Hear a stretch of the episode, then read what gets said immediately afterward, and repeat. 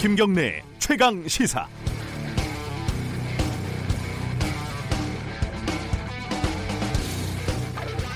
관악산에 있는 서울대학교를 관악이라고 많이 줄여서 불렀습니다. 서울대는 예전부터 이런 정체불명의 말이 떠돌아 다녔다고 하더라고요. 누가 조국의 미래를 묻거든 고개 들어 관악을 보게 하라. 서울대가 대한민국의 역사를 저 혼자 쓰고 있다는 어, 자부심인지 자만심인지를 보여주는 말입니다.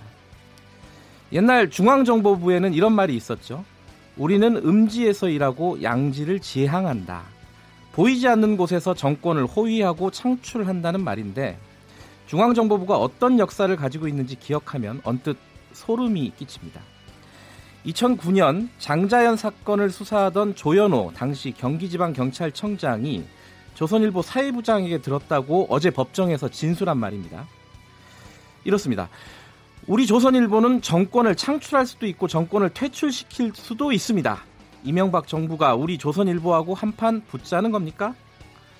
당사자는 부인하고 있지만 밤의 대통령, 밤의 황제라고 불렸던 언론 권력, 조선일보의 행태를 되짚어 보면 아주 황당무계한 진술은 아닌 것도 같습니다. 실제로 방상훈 조선일보 사장은 당시에 경찰서에서 조사를 받지 않고 조선일보 건물에서 이른바 황제 조사를 받았습니다. 지금은 서울대에서 저런 말을 하는 말이 거의 없습니다. 국정원은 원훈을 정보는 국력이다 이렇게 바꿨습니다. 하지만 반문 세력 총집결과 반격을 선동하는 최근 조선일보 김대중 칼럼을 보면 조선일보가 아직도 권력 창출과 퇴출을 결정할 수 있다고 망상을 하고 있는 것 같아서 한숨이 나옵니다. 과대망상도 지나치면 치료를 받아야 합니다. 5월 9일 월요일, 아, 목요일이네요. 김경래 최강 시사 시작합니다.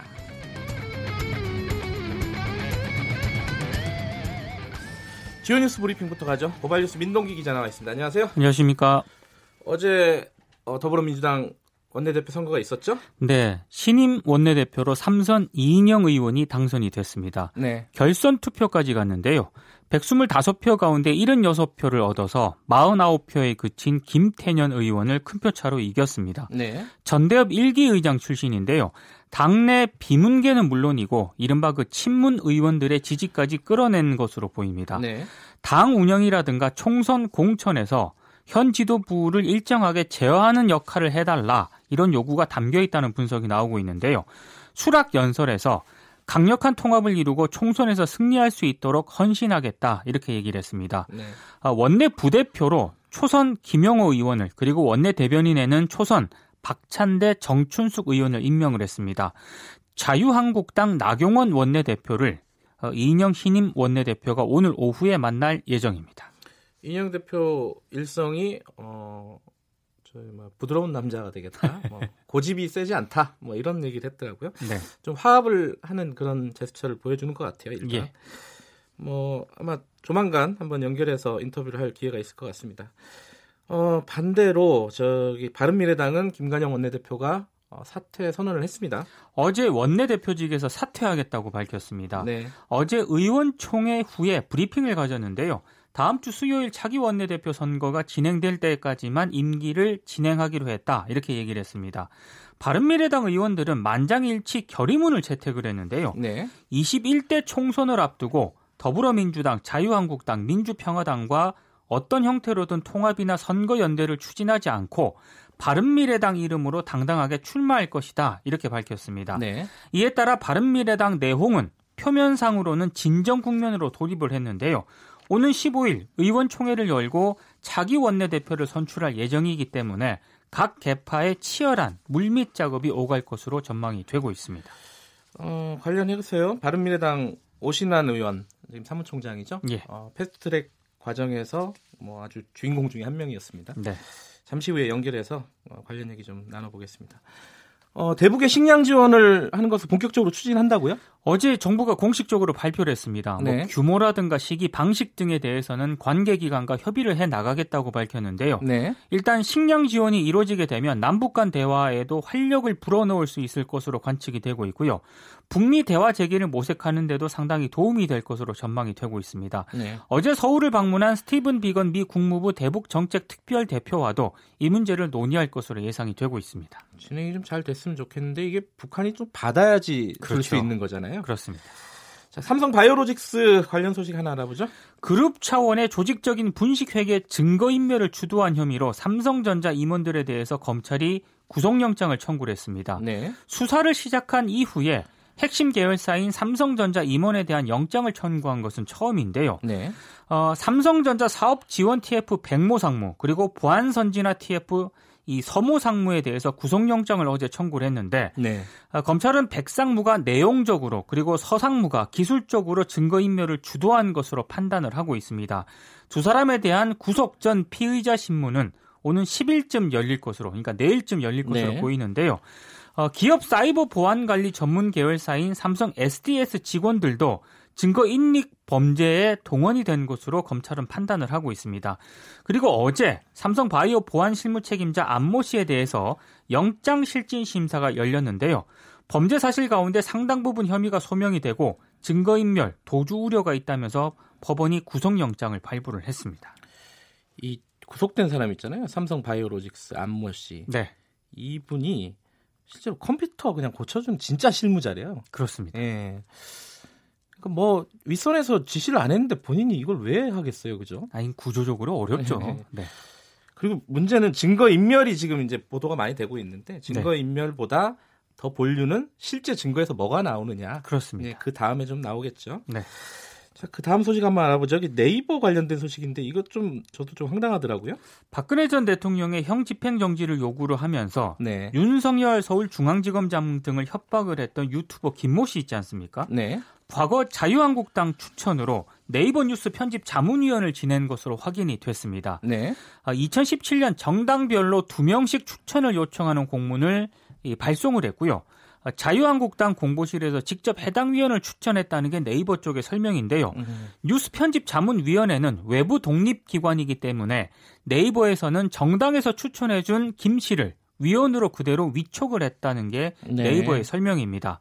아, 추천 당시 대한민국 애국시민연합 사이버감시단장이라는 직함을 가지고 있었다고 하는데요. 자유한국당의 추천을 받았습니다. 이 김모 씨는 지난 1월 4일에는 자유한국당 회의에도 참석을 했는데요. 당시 자유한국당은 원내대책 회의를 열고 공정 방송을 요구하는 당 특별위원회를 출범을 시켰습니다. 네. 근데 이 자리에 김모 씨가 참석을 한 것으로 확인이 됐습니다. 음흠. 지금 김모 씨는 검찰 소환 조사에도 응하지 않고 있는 상황입니다. 그러니까 네이버 입장에서는 공당에서 추천하니까 믿었다 이거잖아요. 그렇죠. 추천도 좀 잘해야죠. 아무나 추천하면 안 되죠. 이런 거. 그렇습니다. 예. 자, 김학의 전 차관 사건 어, 오늘 처음으로 출석을 하는 거죠? 검찰에 이제 처음으로 출석을 예. 합니다. 검찰 수사단 수사단이 출범한 지 한 달여 만인데요. 예. 어, 검찰은 최근 건설업자 윤중천 씨에 대한 조사에서 2007년 김학의 전 차관이 목동 재개발 사업 인허가 등을 도와주겠다면서 부동산, 그러니까 목동의 집 한 채를 요구했다. 이런 진술을 확보한 것으로 전해졌고요. 네. 그리고 윤중천 씨 별장을 방문을 했던 박모 화백이 그린 천만 원 상당의 그림을 김학의 전 차관에게 건넸다. 이렇게 진술한 예. 것으로 알려졌는데 검찰은 윤 씨의 진술 내용이 뇌물죄로 성립이 될 수 있는지를 지금 검토를 하고 있습니다. 뇌물죄를 더 먼저 보는 것 같아요. 그렇습니다. 성범죄 관련된 것은 아직 정확하게 나오지 않고 있어요. 그리고 약간 공소시효라든가 이런 문제 예. 때문에 뇌물죄를 좀 먼저 보는 것 같습니다. 예. 산재 사고가 또 발생을 했네요. 삼성중공업이요? 네, 2년 전 타워 크레인 사고로 무려 31명의 사상자가 발생했던 삼성중공업 거제 조선소에서 네. 지난 3일과 4일 연이틀 사상 사고가 또 발생을 했습니다. 네. 지난 4일 오전 삼성중공업 거제 조선소 해양 조립 공장에서 작업을 하던 하청업체 소속 50대 노동자 김모 씨가 작업장 위에서 떨어진 1.5톤 H빔에 깔려 숨졌습니다. 그리고 지난 3일 오전에도 선박 내 작업장에서 크레인 작업을 하던 하청업체 40대 노동자 최모 씨가 네. 작업 중 풀린 크레인 연결고리에 얼굴을 맞아서 지금 중태에 빠졌는데요. 이게 좀 심각한 게 2017년 5월 1일 노동절에 네. 타워 크레인 사고가 발생을 해서 하천 노동자 6명이 숨지고 25명이 다치는 기억이- 사고가 기억이 납니다. 이거. 그렇습니다. 예. 근데 이 사고 2주기 추모 주간에 이런 사고, 사상 사고가 또 발생을 했습니다. 네. 아, 일단 회사 쪽에서는 사고가 다시 발, 아, 발생하지 않도록 안전 관리를 철저히 하겠다는 그런 입장을 밝혔지만 대형 안전 사고가 발생을 하더라도 원청은 가벼운 처벌만 받는 현실이 개선되지 않는 한 비슷한 사고가 계속 발생할 수 있다 이런 지적이 나오고 있습니다. 국회에서 논의되는 법 중에 그거 있잖아요. 살인기업 처벌법 네. 이런 것들이 뭐 어느 선에서 좀 적정하게 좀 마련이 돼야 될 것 같아요. 그렇습니다.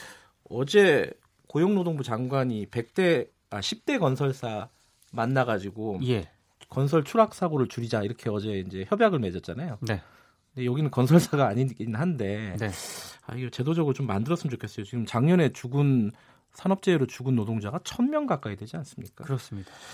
자 오늘 아 오늘 제일 중요한 뉴스가 이 토트넘 손흥민 선수 그, 그거 있었는데 그거는 이제 조금 있다가 스포츠 뉴스에서 자세히 네. 다루도록 하겠습니다. 자 오늘 말씀 감사합니다. 고맙습니다. 지오뉴스 브리핑 고발뉴스 민동기 기자였고요. 지금 유튜브에서 라이브 방송하고 있습니다. 어, KBS 1라디오 유튜브에서 검색하고 들어가셔서 보시면 되겠습니다. 김경래 최강시사 듣고 계신 지금 시각은 7시 36분입니다.